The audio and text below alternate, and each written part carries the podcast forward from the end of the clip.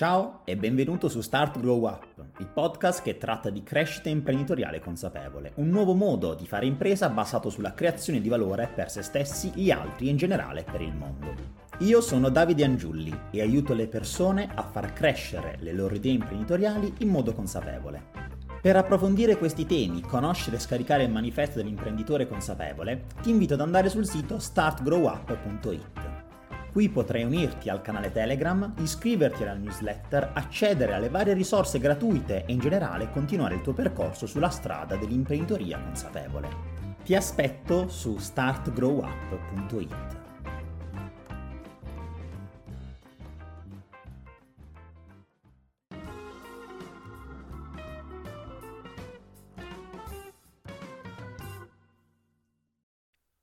Se non lo sei già, diventa finanziatore e accedi ai contenuti extra dedicati agli starter su patreon.com slash davidiangiulli. Benvenuti a tutti in questa nuova puntata di Start Grow Up. Qui con me oggi c'è Giorgia Milano. Ciao Giorgia. Ciao Davide, grazie per avermi invitata qua. Allora, allora, io faccio sempre un po' un dietro le quinte di come mai c'è questa persona oggi davanti a me o dall'altra parte delle, delle cuffie e eh, ho avuto il piacere di conoscere indirettamente Giorgia a due eventi di Money Surfers, perché Giorgia era sul palco a farci muovere, farci riprendere, farci muovere appunto in maniera consapevole. Dopo aver sentito la sua storia, ho detto no Giorgia, io ti voglio con me su Start Grow Up per parlare un po' della tua storia. Poi ho scoperto proprio due secondi fa che siamo tutti e due di Bari, quindi e lei però è a Bruxelles, però ho detto vabbè no, queste cose mi piacciono proprio, queste, queste pseudo coincidenze. Però non voglio spoilerare oltre Giorgia, quindi ti lascio io già la prima domanda Uh-huh. Così puoi parlare di te e ti chiedo semplicemente di presentarti dicendoci chi sei e di che cosa ti occupi quotidianamente. Allora, questa è la domanda più difficile in realtà. Si parte sempre con questa domanda eh, dando per scontato che sia semplice presentarsi e dire che cosa si fa e chi si è, ma in realtà secondo me è una domanda difficile. Molti allora, si sono bloccati dire... questa domanda, eh? Sì, infatti è, è, una domanda impegnativa. Comunque, senza andare troppo sul filosofico, eh, posso dire che mi chiamo Giorgia, innanzitutto. E, ehm, sono originaria di Bari, come dicevi anche tu, però da un po' di anni viaggio, ho vissuto a Bruxelles, in generale sono abbastanza in movimento, abbastanza nomade eh, mi piace scoprire, scoprire nuove culture, scoprire luoghi diversi. E quello che faccio dal lontano 2010 è occuparmi di, di movimento um, attraverso il Pilates, il metodo Pilates, e poi nel tempo anche attraverso il metodo Feldenkrais, che è un metodo molto meno conosciuto, infatti tutti quanti mi guardano un po' strana quando, quando pronuncio questo nome, e, è un metodo di consapevolezza attraverso il movimento. ho seguito la formazione per questo metodo a, a Barcellona è una formazione di quattro anni che mi ha dato l'opportunità di approfondire ancora di più quello che già facevo attraverso il Pilates, ovvero eh, conoscere ehm, come funzioniamo, diciamo così, sia a livello fisico sia a livello più sottile, quindi eh, in generale come facciamo ciò che facciamo. È, è, stata una scoperta molto bella. Quindi mi occupo di insegnare, eh, o meglio, di guidare le persone nel conoscersi attraverso il movimento, sfruttando questi, questi due metodi e in generale la, tutta la mia esperienza eh, con il movimento, con la danza, perché ballo da quando ero molto piccola e, e quindi ho, ho, sperimentato tanti tipi di, di, pratiche, di danze, sono appassionata di tango argentino, folklore, quindi porto un po' tutto questo mio mondo in, in ciò che faccio e dal 2020, quindi dal fatidico anno della pandemia, tutto questo è diventato un progetto online, quindi adesso eh, la mia attività principale, sempre di insegnamento, si svolge, si svolge online.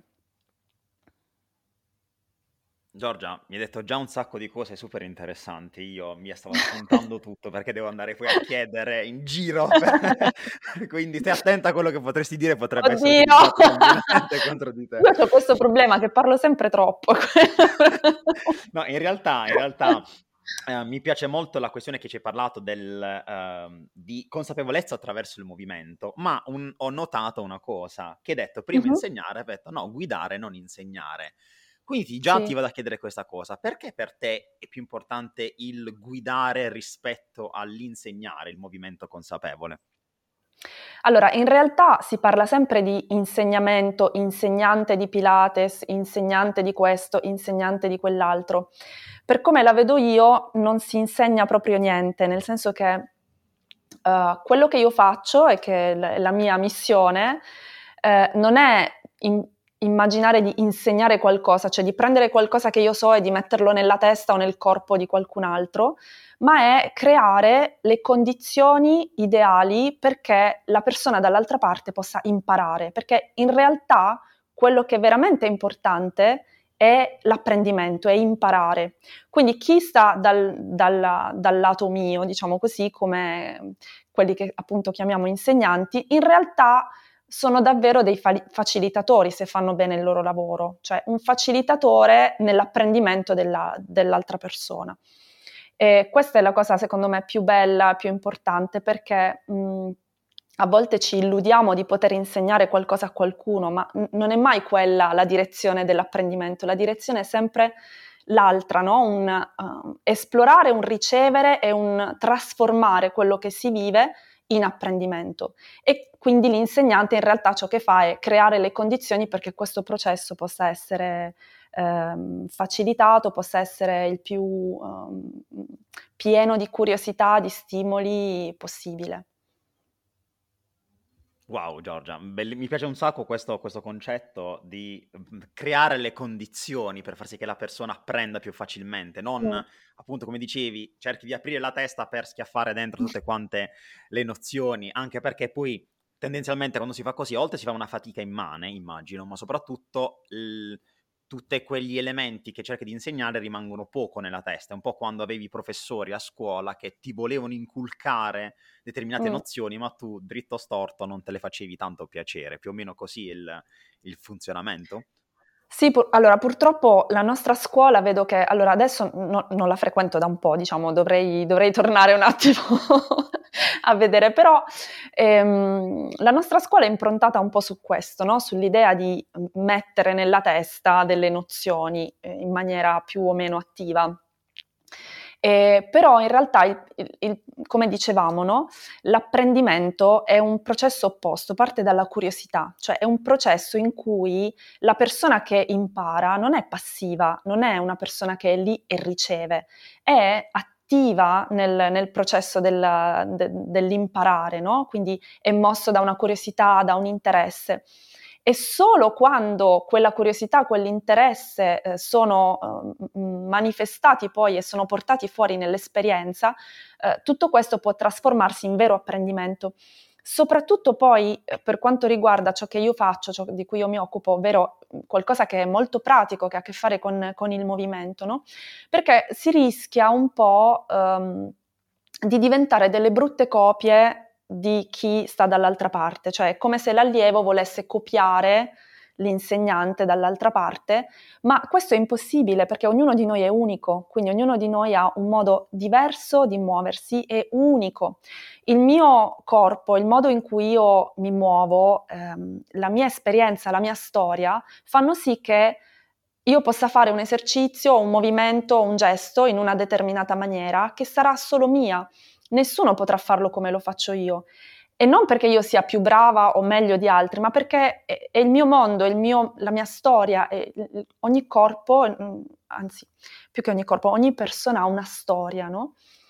Che si manifesta nel corpo, nel modo in cui ci muoviamo, nel modo in cui agiamo. Quindi quando vediamo un'immagine no, uh, di, di, qualcuno che fa un esercizio e immaginiamo di voler fare quella cosa esattamente identica, questo non è possibile, è un'illusione. Oppure nella ricerca di, de, di copiare l'altro perderemo chi siamo, perderemo il nostro modo unico di poter fare quello stesso gesto. Quindi un po' è, è questa l'idea, non è soltanto un discorso di quello che insegni non rimane nella testa dell'altro e che proprio a volte, soprattutto nel movimento, è impossibile, cioè io posso mostrarti un movimento per, per, darti una guida, come si fa in molti metodi, anche nel Pilates, nello yoga, no? abbiamo delle, fi- delle, figure, diciamo così, di riferimento, però ognuno, ogni persona con il proprio corpo, con il modo, proprio modo di muoversi, lo farà in maniera anche solo impercettibilmente diversa perché è il proprio modo.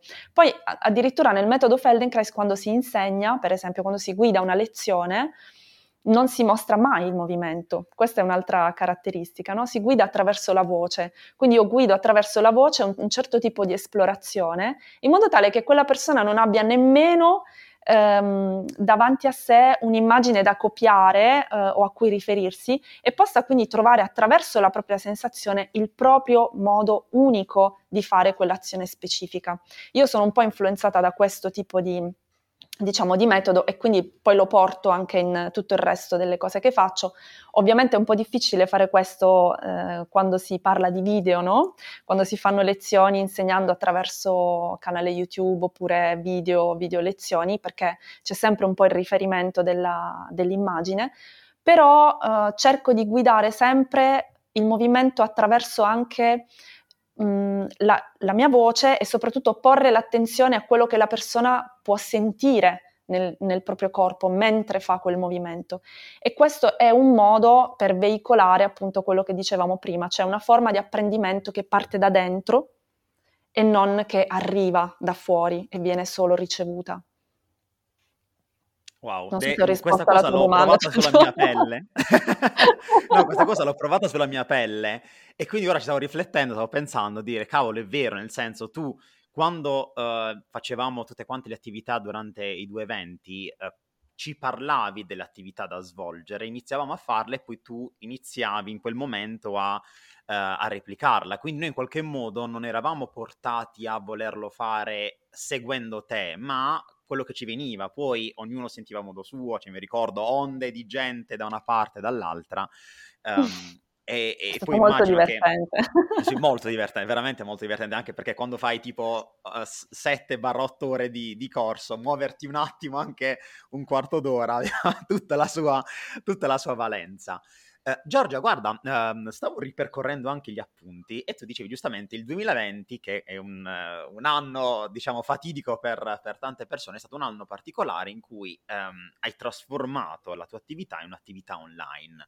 Vorrei riportarti un attimo a quel 2020, torniamo indietro con una macchina del tempo, e uh-huh. prima della pandemia, chi era Giorgia e come si vedeva rispetto all'attività che voleva svolgere o che voleva trasformare nel suo lavoro, nella sua vocazione, come vogliamo chiamarla, chiamiamola? Questa è una bella domanda perché, um, diciamo, ripercorrendo un po' la storia del mio insegnamento, de- cioè del, del, mio percorso di insegnamento, ehm, quando mi sono iscritta all'università, io non, non, non pensavo che avrei fatto questo nella vita, perché ho studiato filosofia, quindi era mh, apparentemente tutt'altro cammino, poi in realtà niente secondo me è sconnesso da tutto il resto, però ehm, era diciamo lontano dal, da quello che, che, che, poi si fa in realtà, che, che io faccio al momento insegnando movimento. No? Poi proprio durante l'ultimo anno della, della, della mia facoltà, dei miei studi, ho deciso di, di studiare eh, per diventare insegnante di Pilates. Su suggerimento, cioè più che suggerimento, mh, mm, c'era stata una collega che mi aveva detto, ecco, io non voglio fare il solito percorso del, del master per diventare bla bla bla e lavorare in azienda, io voglio insegnare Pilates perché questo metodo mi ha cambiato la vita, perché sto bene, mi ha aggiustato la schiena, eccetera. Ed era una mia collega di filosofia. Quindi io l'ho guardata e dentro di me si è acceso qualcosa, no? Ho detto, ah, perché no? Perché anche io avevo ballato da tutta la vita, avevo praticato Pilates e ho detto, a questa cosa non ci avevo mai pensato, no? Ed è un po' questa la, la non lo so, la bellezza della vita a volte, no? Che tu mh, mm, vai per un certo cammino ed è come se avessi a volte un po' dei paraocchi, nel senso che vedi certe strade ma non, non ne vedi altre. Poi arriva qualcuno che con una parola, un gesto o un accadimento, qualcosa che ti succede, ti fa scoprire un'altra possibilità. Cioè dici, ah, a questa roba io non ci avevo mai pensato, va bene, potrebbe essere una buona idea. Cioè, buona idea, un'idea. E quindi dopo pochi mesi io mi sono iscritta a Roma alla formazione di, per diventare insegnante di Pilates e da lì ho cominciato tutta una serie di percorsi, di studio, eccetera, eccetera. Ho cominciato a insegnare, però dopo alcuni anni di insegnamento in alcuni studi um, a Bari, a un certo punto mm, è come se dentro di me non mi bastasse più no? quello, quello, che stavo facendo, cioè mh, mm, mi piaceva però sentivo un limite, volevo fare qualcosa di più approfondito, volevo de- nuovi stimoli. Io sono un po' così, dopo un po' ho bisogno di rinnovarmi, di, di trovare nuovi, nuovi, significati, nuovi stimoli, perché se, altrimenti mi annoio, mi sembra di fare sempre la stessa cosa non, non mi piace. E quindi in quel momento poi ho scoperto il metodo Feldenkrais, ho cominciato, mi sono iscritta a questa formazione, eh, che è stato veramente un, un salto nel buio perché era una formazione in un'altra città, eh, molto costosa, molto lunga, eh, quindi avevo tanti dubbi all'inizio, però a un certo punto, quando ho parlato al telefono con l'organizzatrice e la, e la formatrice, la responsabile della formazione di questo cammino, io ho chiuso, ho detto ok, io voglio essere come questa persona, cioè mi piace troppo, basta, lo voglio fare. E quindi mi sono iscritta, io sono, da questo punto di vista sono un po' pazza e um, impulsiva. Quindi mi sono iscritta, ho cominciato questa formazione e questo cammino è un cammino che davvero, cioè questo percorso ti cambia profondamente, cioè non è soltanto qualcosa che tu impari e dici ok, ho imparato questa cosa per trasferirla a qualcun altro. No, è veramente un percorso di trasformazione profondissima che parte da, da, da te, no? Eh, prima di poter trasferire questa cosa, guidare gli altri in questo. E, ehm, e mi ricordo la frase della mia insegnante Mara, eh, che mi disse una volta, cioè ci disse a tutto il gruppo, disse, voi non, non sapete tra quattro anni, quando finirà la formazione, chi sarete, dove sarete, che cosa farete. Cioè adesso non potete nemmeno immaginare che cosa succederà tra quattro anni. E mi rimase molto impressa questa frase perché spesso e volentieri noi immaginiamo di sapere quello che ci accadrà oppure addirittura vogliamo noi portare in una certa direzione il nostro cammino, diciamo ok adesso voglio fare questo, sarò quello, senza pensare che la vita è anche molto imprevedibile, cioè accadono delle cose un po' le guidi, un po' a volte ti devi arrendere, cioè accadono delle cose e basta, accadono, quindi poi da lì ti devi trasformare. Quindi detto questo, comincio tutta la formazione, nel frattempo mi sposto, vado a vivere prima a Roma, poi a Bruxelles, un, un delirio. E questo metodo mi aveva messa talmente tanto in crisi, nel senso che stavo riconsiderando tutto quello che sapevo fino a quel momento, che per un periodo io ho lasciato il Pilates, ho detto io non so più come insegnare questo metodo sulla base di tutte queste cose che sto imparando con quest'altro, cioè erano due cose che cozzavano talmente tanto all'inizio che ho dovuto um, lasciare uno perché non riuscivo più a capire che cosa stessi facendo.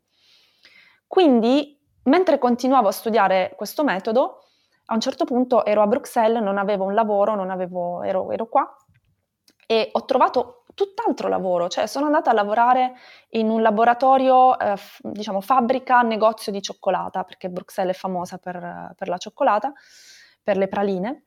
E quindi io lavoravo lì, cioè ho fatto tutt'altro, per un periodo proprio non volevo vedere il Pilates, non, non volevo insegnare, non ce la facevo perché non sapevo più come farlo. No? E quindi ho vissuto per un periodo tutt'altro tipo di, di vita, pro- mi sono presa proprio una pausa da quel tipo di insegnamento e solo poco prima del 2020 avevo iniziato di nuovo a collaborare con alcuni studi qui a Bruxelles. E, um, avevo appena aperto la partita IVA a gennaio 2020, sbram, chiuso tutto. Quindi da quel momento ho detto ok, che cosa facciamo qua? Ho ripescato il, il canale YouTube che avevo creato qualche anno prima, eh, che però stava lì mezzo abbandonato, e ho cominciato a fare queste dirette, a proporre questo progetto di dirette quotidiane durante il primo lockdown italiano. Quindi ogni giorno andavo in diretta, a mezzogiorno facevo una lezione, ehm, guidavo una lezione in diretta. Perché lì non, non potevo fare niente, avevo tutti gli studi chiusi e soprattutto sentivo che soprattutto in Italia dove è stato molto severo, diciamo, è stata molto severa la chiusura, um, sentivo che il movimento era l'unico modo veramente per prendersi cura di sé perché non si poteva uscire, non si poteva andare nei parchi, no, cioè era veramente limitante. E attraverso il movimento noi rientriamo in contatto molto con noi stessi, con il respiro, con la presenza, il corpo si attiva, si attivano processi anche chimici di rilascio di ormoni nel corpo, di eh, neurotrasmettitori, cioè è veramente qualcosa di importantissimo. Noi siamo vivi perché ci muoviamo e siamo e ci muoviamo perché siamo vivi, le cose sono strettamente connesse. E non parlo solo di movimenti grandi, visibili, parlo anche di micromovimenti, movimenti ne- nelle nostre cellule, no? Quindi quello è stato un, momento in cui ho detto, un altro di quei momenti in cui ho detto non so che cosa sto facendo, ma lo faccio ugualmente. E, ehm, e ho cominciato questo progetto che poi è diventato quello che è diventato, cioè è cresciuto tantissimo uh, il canale YouTube, le persone mi seguivano, mi scrivevano, era, era, veramente molto intenso quel periodo per me e sentivo proprio il beneficio che gli altri uh, mi, mi, comunicavano nel praticare insieme a me, ma anche proprio nel, nel scoprire, molti hanno scoperto la pratica del Pilates, del Feldenkrais, del movimento um, in quel periodo, sia con me sia con altri colleghi che avevano fatto magari progetti simili. Quindi Um, per me è stato un momento molto speciale quello, n- nella sua difficoltà, nella sua particolarità, perché mi ha fatto ritornare un po' la motivazione, anche ritornare un po' quella luce del perché facevo ciò che facevo, no? che avevo un po' perso in quel momento. E, e, da lì poi è nato tutto il progetto, ho continuato a, a lavorare online, ma soprattutto ho creato la, la piattaforma che adesso esiste in abbonamento, ehm, sul sito pilatescongiorgia.com in modo tale che le persone possano veramente praticare in qualunque momento con la mia guida, con le mie, le mie pratiche. Oh, bellissima Giorgia, io questa storia la conoscevo, però uh, mi ha dato un ulteriore dietro le quinte, cioè ne, ne, sapevo una parte, mi ha dato ancora più un dietro le quinte, quindi uh, è, è, bellissimo, ma soprattutto è, a me piace molto il fatto che tu hai avuto due scatti particolari, cioè è stato il primo scatto del la, una persona che ti dice una cosa, dici, mm, non avevo visto questo punto, questa angolazione. L'altro nuovamente in cui molli tutto per poi riprenderlo in un momento successivo e quindi ti faccio, immagino sia stato anche un terzo scatto, perché se dici adesso c'è una piattaforma e tutto quanto, ci deve essere stato anche uno scatto da lo faccio così come viene a lo faccio in maniera seria, lo faccio in un, in un modo organizzato, quindi il passaggio da tra virgolette, con tutto il rispetto possibile, insegnante di uh, Pilates di movimento consapevole a una persona che ha un'azienda che si occupa di movimento consapevole. Quando c'è stato il passaggio alla, alla figura di imprenditrice, se c'è stato, ancora è ancora in corso, eh? Allora, devi sapere che io ho una fortissima sindrome dell'impostore. Bene, benvenuto nel club, abbiamo le tessere, quindi... C'è la tessera associativa. Quindi quando mi dicono imprenditrice, hai un'azienda, cioè, mi, mi, sento un po' strano. Vabbè, comunque. Um, anzi, allora... così, ti faccio, ti faccio, questa domanda, te la, te la cambio. Uh, come vedi la tua figura che è passata da svolgere queste attività in maniera, tra virgolette, amatoriale a farli in maniera professionale? Cioè, quale ruolo ti attribuisci da sola? Così mettiamo a, a dormire anche la sindrome dell'impostore. Allora, allora, aspetta un attimo, perché in realtà uh, quello che facevo non era amatoriale, nel senso che era la mia professione già, comunque, cioè era già un ambito professionale. Eh, solo che ovviamente un conto è um, proporre le lezioni ed essere quindi allora, dipendente è un parolone perché in questo settore è difficile che ci siano contratti di assunzione degli insegnanti, è proprio scordatelo. Quindi o hai contratti, um, allora, o lavori a nero, diciamola così, o hai, diciamo proprio così brutta, o hai contratti um, di collaborazione con associazioni sportive, parlo della, della, situazione italiana di quando io lavoravo nel, negli studi, no? Poi adesso co- le cose si sono molto evolute mm, ed è un bene. Eh, oppure come, in, come diciamo, libero professionista hai la tua partita IVA e quindi offri prestazioni eh, con la tua partita IVA. Diciamo, queste sono le modalità, però essere dipendente ni, non, non, è molto raro. Quindi io non sono mai stata dipendente di qualcuno, però certamente c'erano gli studi presso cui io lavoravo, no? E quindi loro si gestivano tutta la parte, diciamo, di comunicazione, eccetera, eccetera. Io andavo lì, facevo le mie ore di insegnamento, che ti dà anche una grande libertà, nel senso che tu dici, beh, ciao ragazzi, è stato bello, vado a casa, ho finito. Però dall'altra parte, ovviamente, um, non so, io ho sempre sentito che stavo un po' stretta nel, nel, nelle situazioni in cui qualcuno mi diceva cosa dovevo fare, come e quando e anche eh, nelle situazioni in cui non potevo mh, come dire, portare veramente il mio contributo per come volevo io mh, mm, eh, condividerlo, perché magari mi veniva detto, eh, però devi fare lezioni in, in questo tipo, di, cioè in, in questo modo qui, eh, le persone si aspettano questo, quindi fai questo, cioè era un po' a volte limitante, no? Però ho fatto tutte le mie esperienze, tutta la mia, diciamo così, gavetta. Di solito quello che accade è che a un certo punto un insegnante eh, decide di aprirsi il proprio studio, di dire, vabbè, adesso io mi apro il mio studio. E io non ho mai sentito questa, questa spinta perché avere uno studio significa radicarsi in un luogo e io sono abbastanza nomade ancora, non, non ho ancora messo le radici in un po'. Piantato il zippo. Non ho piantato il zippo. Se qualcuno non no. sa che significa lo cercasse nel, di- nel Google, Fate googlatelo. italiano barese, barese italiano.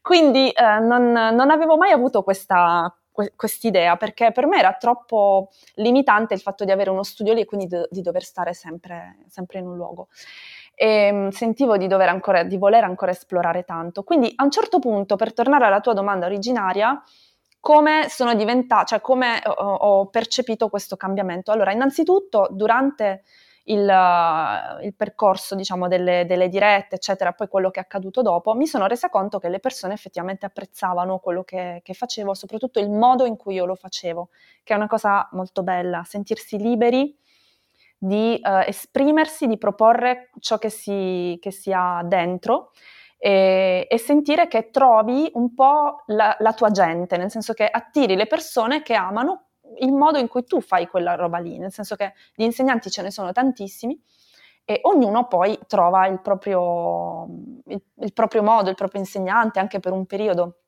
della vita. Quindi questo mi faceva sentire molto bene, molto appagata, molto libera. Poi un'altra cosa è stata che alla fine del, scusami, alla fine del, del, percorso delle dirette, in pratica um, c'è stato uno scambio, no? Perché le persone volevano che io lasciassi le lezioni lì, disponibili su YouTube gratuitamente, e, e io dissi ok, facciamo questo scambio, io lascio le lezioni qui, così voi potete continuare a praticare, ma eh, voglio creare una raccolta fondi eh, per piantare una foresta, perché volevo che da questo progetto nascesse qualcosa di bello, non solo per noi che eravamo stati lì artefici, diciamo, e partecipi, ma anche per l'ambiente. E quindi abbiamo raccolto nel giro di pochissimi giorni 5.000 euro, io sono rimasta scioccata da questa cosa, e abbiamo piantato una foresta, al momento ci sono 515 alberi nella nostra foresta con Tridom, e ultimamente abbiamo anche piantato altri alberi uh, in un giardino di ulivi in Puglia, quindi ho voluto portare questo progetto un po' più localmente e abbiamo cominciato questo cammino, questo progetto di ripopolamento delle campagne salentine eh, del, degli ulivi. E quindi quando ho visto questa cosa qui ho detto ok, quindi le persone sono disposte a pagare o comunque a dare qualcosa in cambio, perché poi alla fine il denaro è quello, no? è uno scambio, per quello che io faccio. E, e da lì ho, ho deciso che via la sindrome dell'impostore, ok, fai questa cosa perché evidentemente aiuta le persone, le persone se praticano con te si sentono meglio e te lo dicono, è bello, quindi va bene. E, ehm, e quindi da lì ho cominciato prima a insegnare sulle varie piattaforme in videoconferenza con le lezioni online, questa volta a pagamento, e poi nel frattempo lavoravo per costruire questa, uh, questa, questa piattaforma. Ho avuto l'aiuto di una persona a me vicina in quel momento molto molto speciale che mi ha aiutata nel creare mh, informaticamente parlando diciamo, il, il, progetto perché non, non, sarei stata capace senza il suo aiuto di farlo e, mh, e soprattutto l'ho chiamato studio online perché, eh, perché era proprio quello, c'era cioè l'evoluzione de- classica degli insegnanti che si aprono il proprio studio, ok, adesso anch'io ho il mio studio ed è uno studio però che posso portare con me, infatti lo porto qui a Bruxelles, la settimana prossima sarò in Polonia, insegnerò dalla Polonia, cioè è, è un modo più adatto a me eh, per, per insomma, fare il mio lavoro. Mm, però mantenendo il mio stile di vita, quello in cui credo, quindi questa estrema anche libertà di, di movimento, di scoprire un po' il mondo. Non so se ti ho, se ti ho risposto veramente alla domanda o se vuoi sapere abbondantemente, abbondantemente. okay. Dici anche meno, alla prossima no, volta no, no, no, in realtà, in realtà mi ha dato uno spunto uh, per, per una cosa perché uno dei temi sì. che tratto principalmente qui su Star Grow Up è proprio la questione di fare impresa con un triplice obiettivo, cioè fare impresa per creare valore per gli altri, creare valore per la società in cui ci troviamo e creare valore anche per se stessi, perché non ho mai visto l'imprenditoria come una forma di devo avere soltanto io, quindi l'impresa egoista, deve avere soltanto gli altri, quindi l'impresa uh, io dico fate bene fratelli nel senso che tutto agli altri e a me niente, quindi io devo, devo, esaurirmi. A me sembra che tu invece abbia trovato quel tuo modo per stare bene tu, far star bene le persone che sono tuoi clienti e le persone che ti seguono, far star bene la società perché attraverso i progetti che hai detto stai contribuendo anche a qualcosa, uh, hai trovato il tuo modo per, uh, per, fare impresa, non ti sei dovuta um, in qualche modo... Um, adattare una definizione data da qualcun altro o uh, da... No, fare impresa significa fare così, se non lo stai facendo non stai facendo le cose nel modo giusto. Mi sembra che le tue cose vadano più che bene a questo, a questo momento. Allora, è una continua danza uh, nel cercare questo equilibrio, non è qualcosa che ho trovato ancora non l'ho trovata e spero di non trovarla mai fino in fondo definitivamente perché altrimenti tutto ciò che trovi poi è un po' la morte, no? Eh, invece quella continua ricerca ti, ti, ti consente di, di continuare a, a, ad andare avanti, a, a esplorare. E, ehm, allora, su di me, mh, mm, dunque, innanzitutto ho dovuto lavorare un po' um, sui miei pregiudizi sull'imprenditoria più che miei, nel senso sono qualcosa che un, un po' assorbiamo no? nella nostra società, soprattutto in Italia. Eh, c'è un po' questa visione, o quantomeno adesso sta cambiando, sento che un po' sta cambiando, almeno negli ambienti che io diciamo frequento. Eh, però c'è questo pregiudizio che l'imprenditore è il cattivone, è sempre un po' disonesto, oppure eh, chi è ricco, no? anche il pregiudizio sulla ricchezza. Eh, non si può parlare di denaro, se sei ricco sei uno che magari si è fatto i soldi in maniera disonesta oppure li usa male, oppure ecco tu sei fortunato perché hai i soldi di famiglia, cioè tutta una serie di pregiudizi sul denaro e sull'imprenditoria su cui lavoro quotidianamente perché sono talmente secondo me radicati in noi eh, che dobbiamo fare un bel lavoro se vogliamo liberarcene per poi liberare anche le nostre potenzialità, no? Perché um, il denaro alla fine è, una, è uno strumento, è un mezzo per fare delle cose, non ha un valore in se stesso. E, e l'imprenditoria, cioè il fare impresa, avere un progetto eh, e trasformarlo in un business, è, è, anche quello uno strumento, quindi dipende poi da che cosa ci vuoi fare, no? E, ehm, le due cose sono strettamente correlate perché spesso e volentieri quando vuoi realizzare dei progetti, specialmente se sono progetti ambiziosi, idealisti, io sono una persona particolarmente idealista, Uh, hai bisogno di soldi, a volte anche molti soldi, no? Quindi um, bisogna lavorare un po' su questo pregiudizio uh, interiore e anche sociale, cercando di circondarsi anche di persone che la pensano diversamente, perché quello è un primo passo per poter dire ok, io faccio impresa e non è che sono una persona disonesta e non è che sto rubando i soldi a nessuno, no? E anzi, uh, quello diventa poi un, un, uh, un, modo per percepire una potenzialità, cioè che cosa posso fare attraverso questo progetto, come posso rendere questo progetto qualcosa che migliori me stessa, le persone intorno a me, l- l- l'ambiente intorno. No? Ed è anche un modo quello per cui, um, grazie al quale posso hackerare la stessa sindrome dell'impostore, no? Cioè dire ok, um, se, se, rendo questo progetto qualcosa che è positivo per me, ma soprattutto per le persone che poi partecipano, che fanno lezione, che fanno pratica, per l'ambiente, cioè piantiamo gli alberi, facciamo dei progetti belli da un punto di vista di ecologia, ma chissà quanti altri ne faremo in futuro, cioè, è un modo di uh, un po' dire ok, quello che sto facendo ha un valore, non è soltanto mh, le persone mi pagano mh, o, o, vendo qualcosa. A me non piace l'idea di vendere, mi piace l'idea di proporre qualcosa che faccio in cui io credo e di condividerla con le persone e ovviamente c'è uno scambio perché, eh, perché è così, perché è funzionale questo, però tutto è nato, questo progetto è nato da un dono, cioè nel senso quando io ho, ho portato questo progetto era un po' un modo di offrire quello che io sapevo fare in quel momento per uh, condividerlo, per dire ok, lo metto a disposizione, mi rendo utile in qualche modo. E, e poi è, è, un po' continuato così, no? quindi la, le, le, donazioni per il progetto della foresta, e, un po' tutta la vita è un dono, ovviamente uh, dobbiamo vederla in quella, in quella forma, saper, saperla vedere in quella forma e volerla vedere in quella forma. Poi ovviamente arriva il discorso dello scambio, ma perché è anche giusto che sia così, perché c'è un, un dare valore a quello che l'altro fa e anche un dare valore a, tu, a quello che tu scegli di fare. Cioè se io acquisto qualcosa, mi impegno anche con il denaro, il denaro è una forma di energia, mi impegno con quello scambio a um, prendermi cura di me stessa, ad esempio, ad essere presente nelle lezioni, cioè è una forma di, di impegno ed è una forma di responsabilità verso se stessi anche. Quindi ciò in cui investo la mia energia, il mio tempo, il mio denaro, il mio impegno, Um, è qualcosa in cui credo che ha valore per me, quindi è, è, una cosa giusta. Però ci sono dovuta arrivare e ancora a volte faccio fatica perché appunto ci sono questi pregiudizi che sono molto limitanti sul denaro quindi mh, è più facile regalare qualcosa e non chiedere mh, non, non, proporlo come qualcosa per cui chiedi dei soldi in cambio.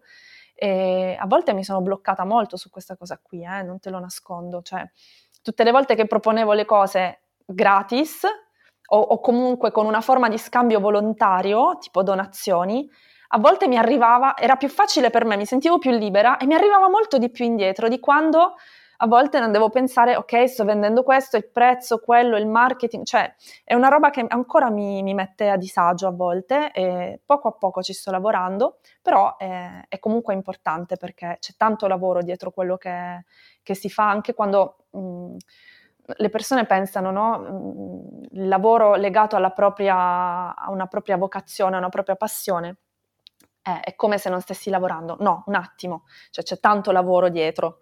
Quindi io decido di, scelgo di impegnare il mio tempo per fare questo, mi piace, è bellissimo, però uh, la mia vita è fatta anche di altro, no? Quindi io decido di impegnare il mio tempo per questo, ma potrei fare anche tante altre cose, no? Per cui è giusto che ci sia, che ci sia una remunerazione del lavoro, è giusto imparare a dare valore alle cose e anche a, um, anche a, a imparare a, a, a, pagare il giusto prezzo per le cose, non volere sempre tutto gratis o scontato o, o no? regalato. È giusto. Guarda, condivido pienamente, Giorgia, anzi mi ritrovo molto nel, nel tuo ragionamento, sia perché ho avuto modo di ascoltare vari pareri molto, molto in linea, quindi cercavo anche di mh, ricapitolare nella mia testa quelli che fossero gli elementi comuni, ma soprattutto quanto sia vero le due cose finali che hai detto, ovvero il fatto che non è detto che uh, lavorare attraverso la propria passione significhi non lavorare, anzi a volte se si, uh, si, calca un po' troppo la mano rischia di diventare qualcosa che non vuoi più fare perché ti si è messa tanta pressione addosso da non voler più fare tanto, quindi è giusto il, l'equilibrio. E l'altro elemento è il fatto di uh, attribuire il giusto valore, cioè il giusto valore sia per me che lo sto erogando, sia per chi lo sta acquistando, è un, un gioco appunto di equilibri, come dicevi.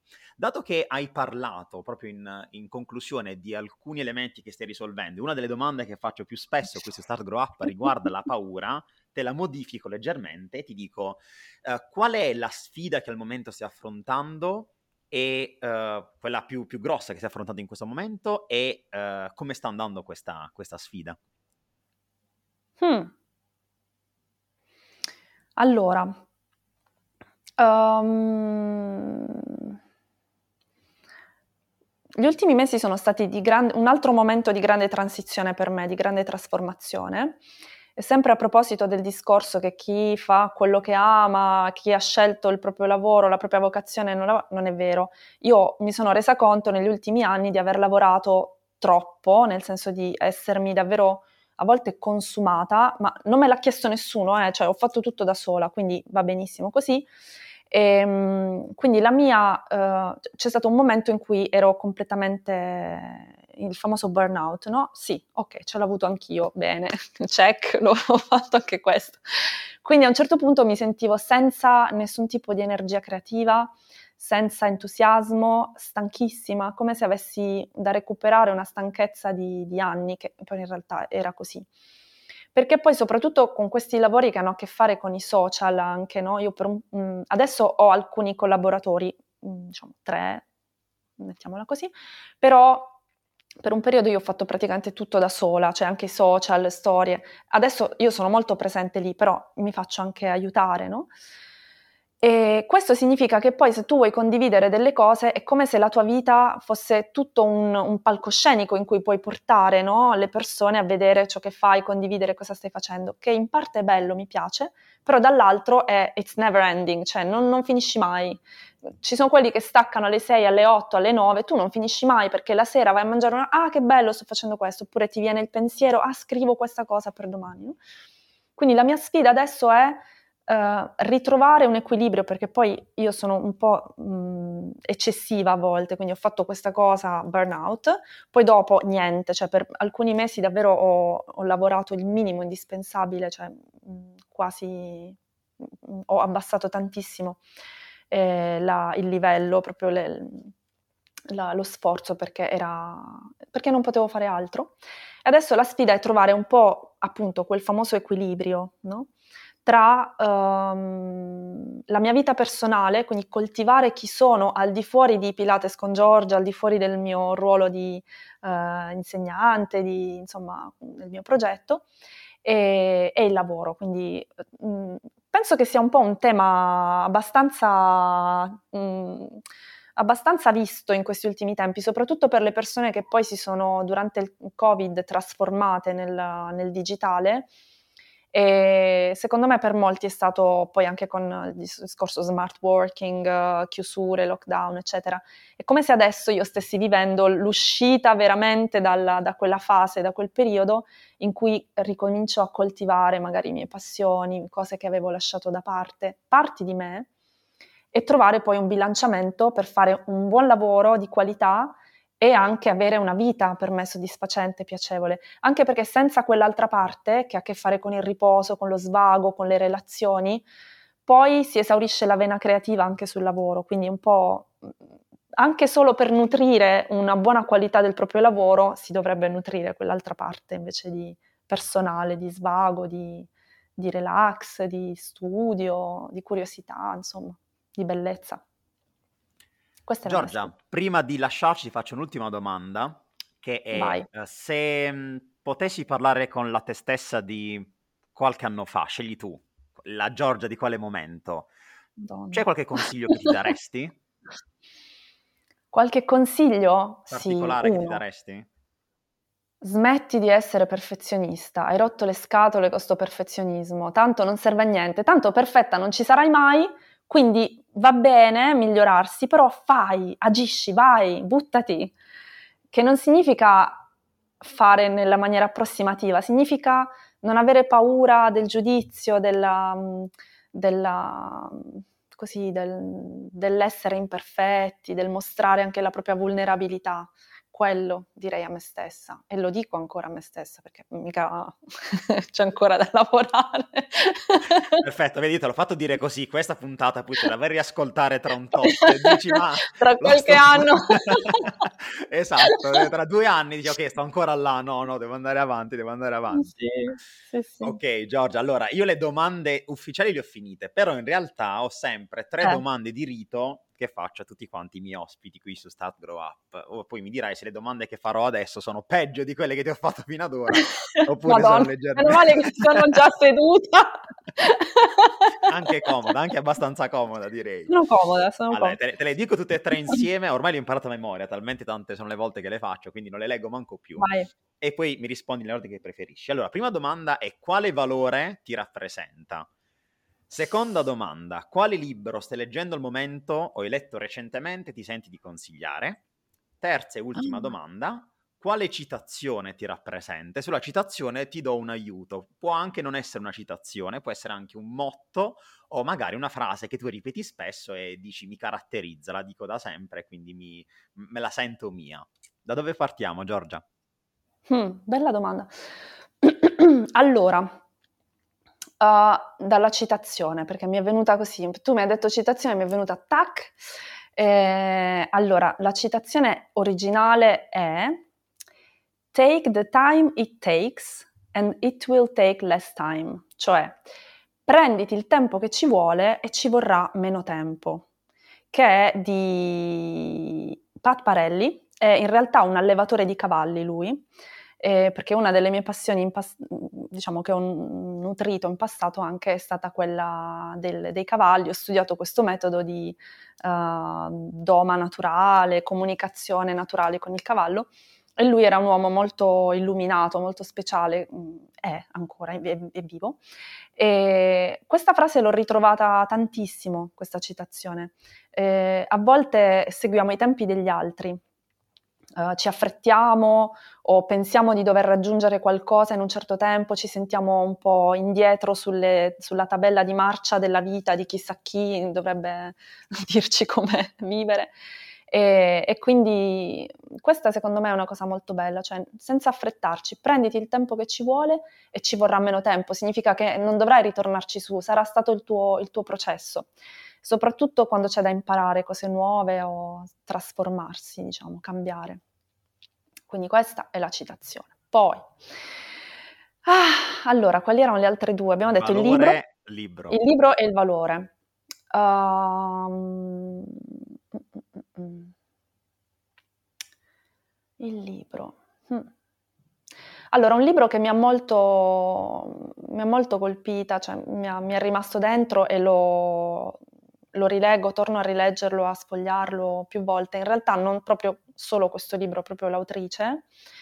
Eh, è una poetessa, si chiama Chandra Livia Candiani e il libro a cui mi riferisco si chiama Il silenzio è cosa viva e parla eh, della, diciamo della meditazione, ma in, una, in un senso non come libro di guida alla meditazione, è proprio una sua riflessione molto poetica sul significato della, della meditazione e del silenzio, di avere una stanza del silenzio e della meditazione.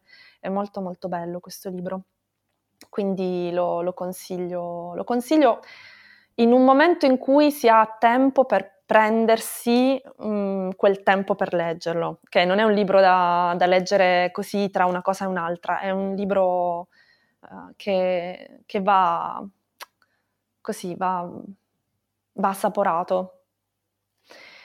E il valore, vedi, l'ho lasciato per ultimo perché è difficile, perché ce, non ce n'è solo uno, cioè ce ne sono più di uno, quindi... Va bene, va bene anche più di un valore, Giorgia. Eh no, vedi, che, vedi, puoi rispondere come preferisci. e il valore è tosto, me ne rendo conto, ma in realtà è giustamente, è alla fine è una bussola che tu hai, quindi non è uno, ma tre, quattro, quindi mi rendo conto, se non ce n'è uno, dici due, tre, va bene lo stesso. Allora, diciamo, uno è quello che proprio, se mi dici valore, mi viene subito in mente lui, ed è libertà. Lo so che è una parola molto, eh, secondo me è una parola molto abusata, eh, e soprattutto è, il significato di libertà non è uguale per tutti, cioè ognuno di noi secondo me ha un concetto di libertà molto personale, e, ehm, però um, per me è molto importante perché um, uno mi stanno stretti i vincoli, eh, cioè le, le limitazioni, quindi quello che non posso fare, però questa cosa è interessante perché è anche un lavoro quello, no? Perché a volte dentro il vincolo, dentro il limite, tu puoi trovare una tua libertà. Questa cosa l'ho, l'ho scoperta, ci ho lavorato molto il, attraverso il Feldenkrais, è una cosa molto bella. In alcune lezioni di Feldenkrais si fa proprio questo, cioè si crea un, un vincolo e tu dici a una persona, ok, metti questa mano così, questa parte del corpo così e non la muovi di là. Quindi tu crei un vincolo molto forte, molto ehm, diciamo severo, nel dire ok, questa cosa qui non la muovi, fai tutto quello che vuoi con il resto, ma quella roba lì sta lì ferma, no? Quindi um, trovare la propria libertà anche dentro il limite, anche dentro un contesto in cui ci si sente uh, di avere dei limiti o delle regole, è una cosa molto molto potente. Quindi anche quella è una, è una sfumatura della libertà su cui lavoro spesso. Quindi il senso è non solo libertà come faccio quel, quello che, che mi pare quando mi pare, ma come posso essere libera anche quando ho dei limiti, delle regole, dei vincoli da rispettare, come posso trovare e mantenere la mia libertà. E in questo, secondo me, si collega un'altra parola che potrebbe anche essere un valore eh, su cui rifletto molto, ed è l'autenticità, cioè trovare veramente se stessi nella forma più autentica possibile, sapendo che quella forma cambia nel tempo, cioè non è un'autenticità che rimane monolitica, ehm, una forma che rimane monolitica, ma l'autenticità è anche stare nella trasformazione di quello che siamo, quindi osservare chi siamo e avvicinarci sempre di più al nostro nucleo, togliendo tutto ciò che è superfluo. Questo mi viene in mente in questo momento. Giorgia, direi che hai risposto a tutte e tre le, le domande, le domande finali egregiamente. Ho visto proprio goccioline che scendevano. Quindi, eh, allora, perché diciamo al vai, pubblico vai, vai, che tu non mi hai detto niente, cioè non mi hai detto, non mi hai avvisato di niente, quindi è tutto no, proprio. Ma lo sanno che io sono pessimo, dico io non organizzo niente, voi venite qua e parliamo. Quindi se ci trovate bene, è, è bene, se no, ciao.